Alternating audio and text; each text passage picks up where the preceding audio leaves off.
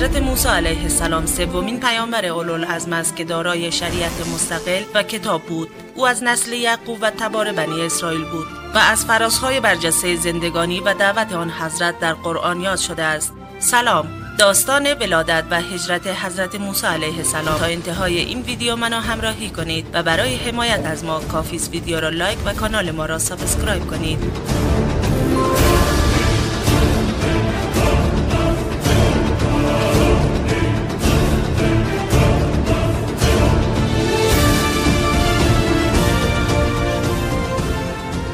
گمراهی فرعون روز به روز بیشتر و بر خودسری او افزوده می‌شد و طایفه بنی اسرائیل که رعیت او بودند زیر ظلم و شکنجه او به سر می بردند و این طایفه زندگی سختی داشتند و در مقابل سختی ها مجبور به صبر بودند.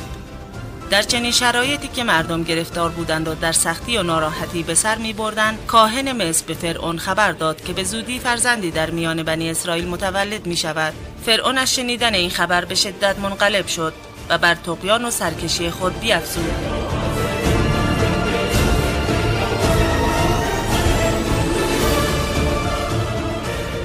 و سر جهل و غرور فرزندان پسر بنی اسرائیل را سر برید و دختران را باقی گذاشت. ولی قدرت خدا بالاتر از آن است که مکر بنده ای آن را متوقف سازد. زیرا خداوند متعال در مورد آن قوم تیره چنین مقدر کرده بود که طفلی در منزل فرعون بزرگ شود و سلطنت این یاقی ستمگر را در اختیار خود درآورد.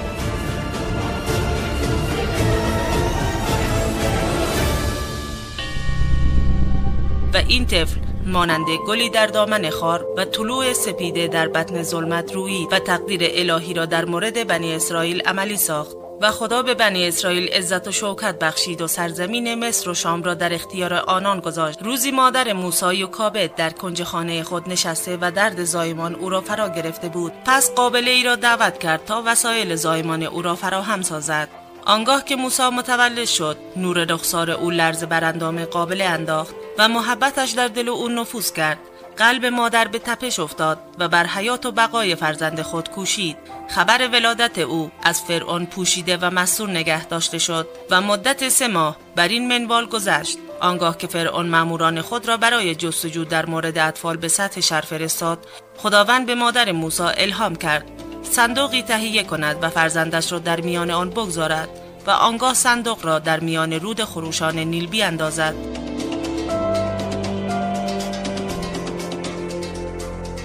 مادر موسی بعد از انجام این دستور خواهر موسی را در کنار ساحل به همراه فرزند خود فرستاد تا ببیند سرنوشت کودکش به کجا می انجامد و سپس خبری از او بیاورد. خواهر موسی به همراه صندوق روانه شد و حرکت آن را در نظر داشت تا آنگاه که صندوق به همراه جریان آب وارد قصر فرعون شد از بابت سرنوشت برادر سخت ناراحت و متأثر شد.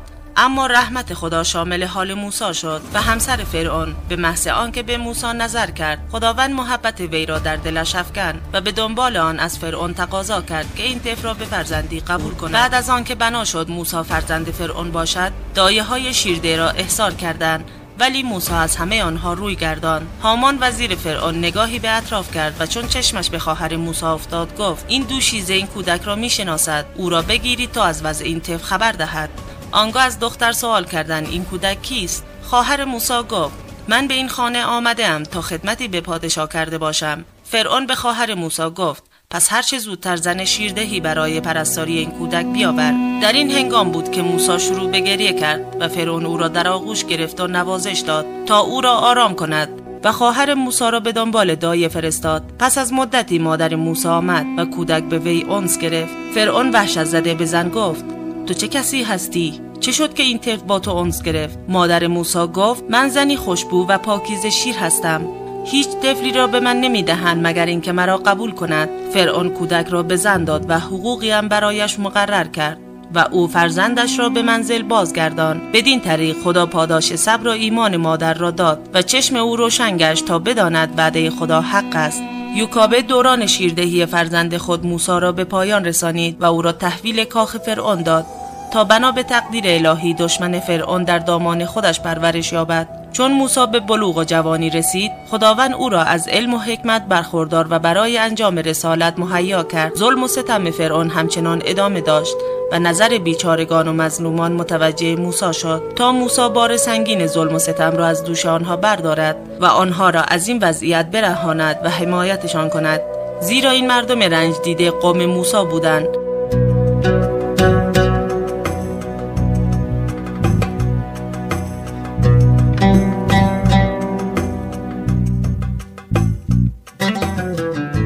علیه السلام با مشاهده ستم روزافزون فرعون و روزگار تلخ بنی اسرائیل با خود پیمان بست تا به نفع این ستم دیدگان بکوشد و ایشان را حمایت کند.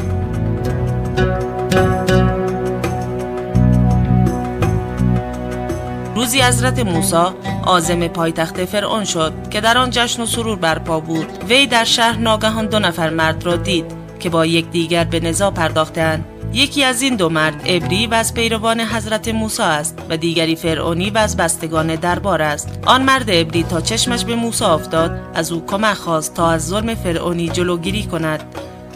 موسی به قصد دفاع با مرد فرعونی درگیر شد و اتفاقا با اولین ضربه که به قصد جدا کردن بود مرد قبطی جان خود را از دست داد. با مشاهده این منظره موسی از کرده خیش پشیمان شد و مشاجره آن دو نفر را عمل شیطانی پنداشت و از پروردگار خیش برای اشتباه خود طلب آمرزش کرد. خدا هم او را بخشید. آری خدا آمرزنده و مهربان است.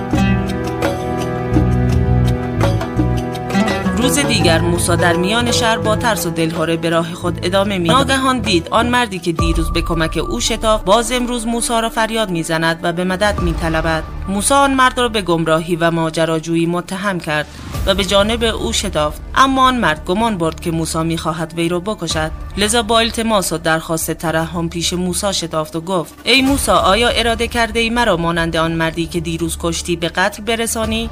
معلوم است که در این سرزمین جز قصد گردنکشی و جباری نداری. در این درگیری یکی از فرعونیان که سخنان آنها را شنید متوجه موضوع شد. و بیدرنگ خبر آن را به جاسوسان فرعون رسان. فرعونیان تصمیم گرفتند موسی را دستگیر و به اشد مجازات برسانند. ولی رحمت خدا شامل حال او شد و یکی از فرعونیان خود را به موسی رساند و به او گفت. فرعونیان تصمیم گرفتند تا تو را بکشند.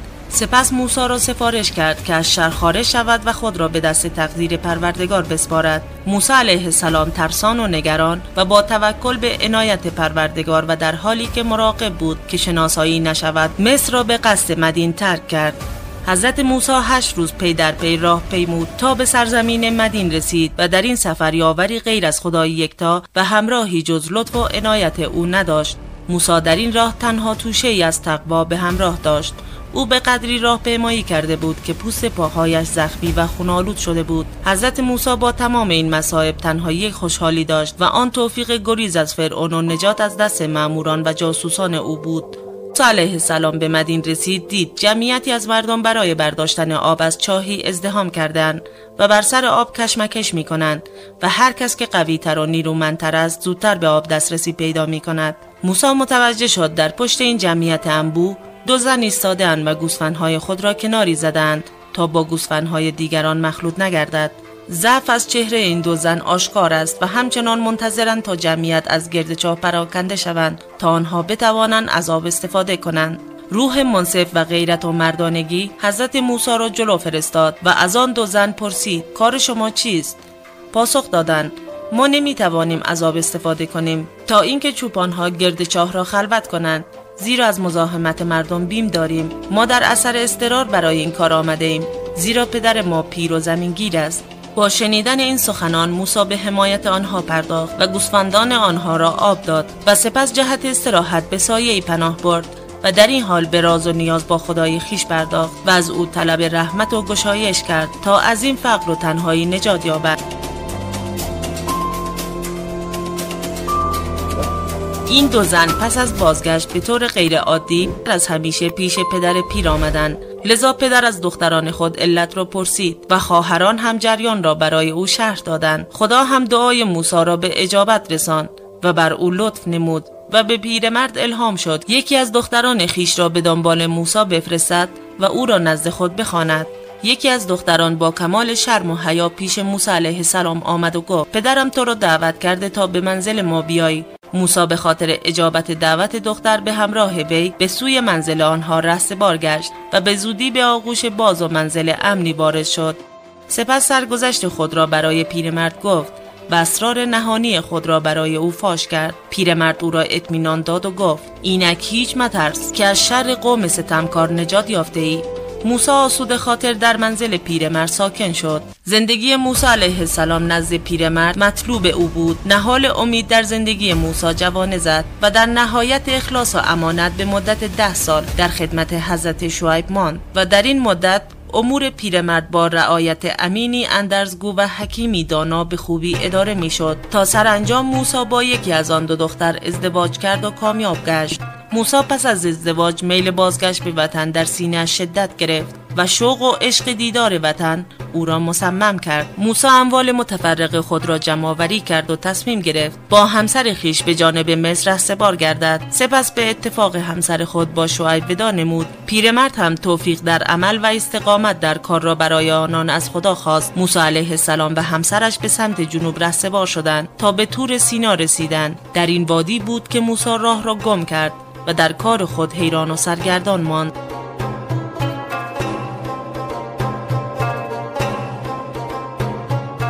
اما عنایت خدا موسی را منظور دارد و هیچگاه چراغ راه موسی را خاموش نمی کند و نور امید او را فرو نمی نشاند. در همان حال که موسی به دنبال راه می گشت آتشی را از نزدیکی تور دید و سایل سفر خود را روی زمین گذاشت و تنها به سوی آتش دوید. در همان حال که با سرعت به سوی آتش می‌رفت به همسر خیش گفت اینجا بمانید من از دور آتشی دیدم. شاید پاره ای از آتش را برای گرم شدن و جستجوی راه بیاورم.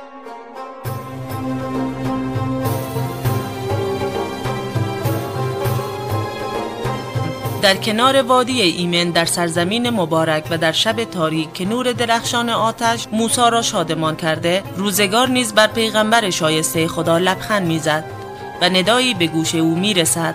ای موسی بدون تردید من خدای یکتا پروردگار جهانیانم. در این لحظه دوران پیامبری موسی آغاز گشت زیرا خدا موسی را برای کرامت خود برگزیده و او را مبعوث به رسالت خیش نموده است و در همین مکان ندای خدای کریم را شنید. ای موسا این چیز که تو در دست راست داری؟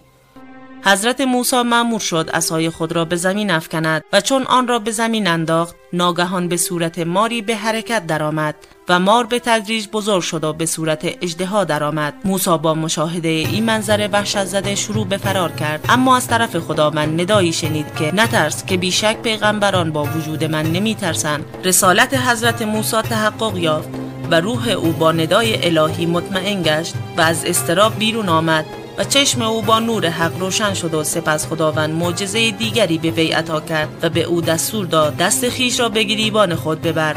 پس چون این کار را کرد ناگهان بدون احساس هیچ گونه درد و سوزشی متوجه شد که دستش سفید شده و از آن نور میتابد.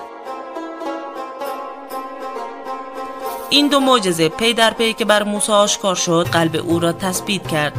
خداوند به موسی وحی کرد. به سوی فرعون و پیروانش حرکت کن. خدا با همین آیات سخنان تو را اعتبار می بخشد و دلیل تو برتر می گردد به سوی آن مردم بشتاب تا آنها را از ظلمت به سوی نور سوق دهی. پرچم حق را در سرزمین نیل به احتزاز درآوری تا صبح سعادت و نور رستگاری بر مردم طلوع کند و ظلمت و زلالت نابود گردد. حضرت موسی فرمان خداوند را دریافت. موسی با آه ناله و از روی تضرع گفت بار خدایا من یک نفر از فرعونیان را کشتم. و می ترسم که مرا بکشند. موسی چنین عذری آورد تا قلبش در طریق رسالت مطمئن گردد و خدا با وعده سریح خیش نور امید را در قلبش روشن سازد. موسی علیه السلام معمور شد و به سوی فرعون ره بار گشت. ولی هنوز از این مأموریت بیمناک بود. هرچند از آیات و نشانه های الهی برخوردار است اما او به قدرت بیان و نفوذ کلام خود مطمئن نیست. او گاهی از روی عصبانیت سخن می‌گوید و لازمه انجام چنین کار بزرگی دقت و حوصله فراوان است. به همین دلیل موسی به پروردگار عرضه داشت خدایا صبر و حوصله مرا افزایش ده. تا برای تحمل مشکلات این کار بزرگ آماده شوم. گره از زبانم بگشا. تا بیانم روان و برهانم محکم شود. تا ابلاغ من در ایشان نفوذ و به اعماق قلبشان رخنه کند. بار خدایا شریکی برای رسالتم قرار بده. که وزیر من و از بستگانم باشد. برادرم هارون این شایستگی را دارد. کمر مرا با حمایت او محکم و او را در رسالت شریک من بگردان.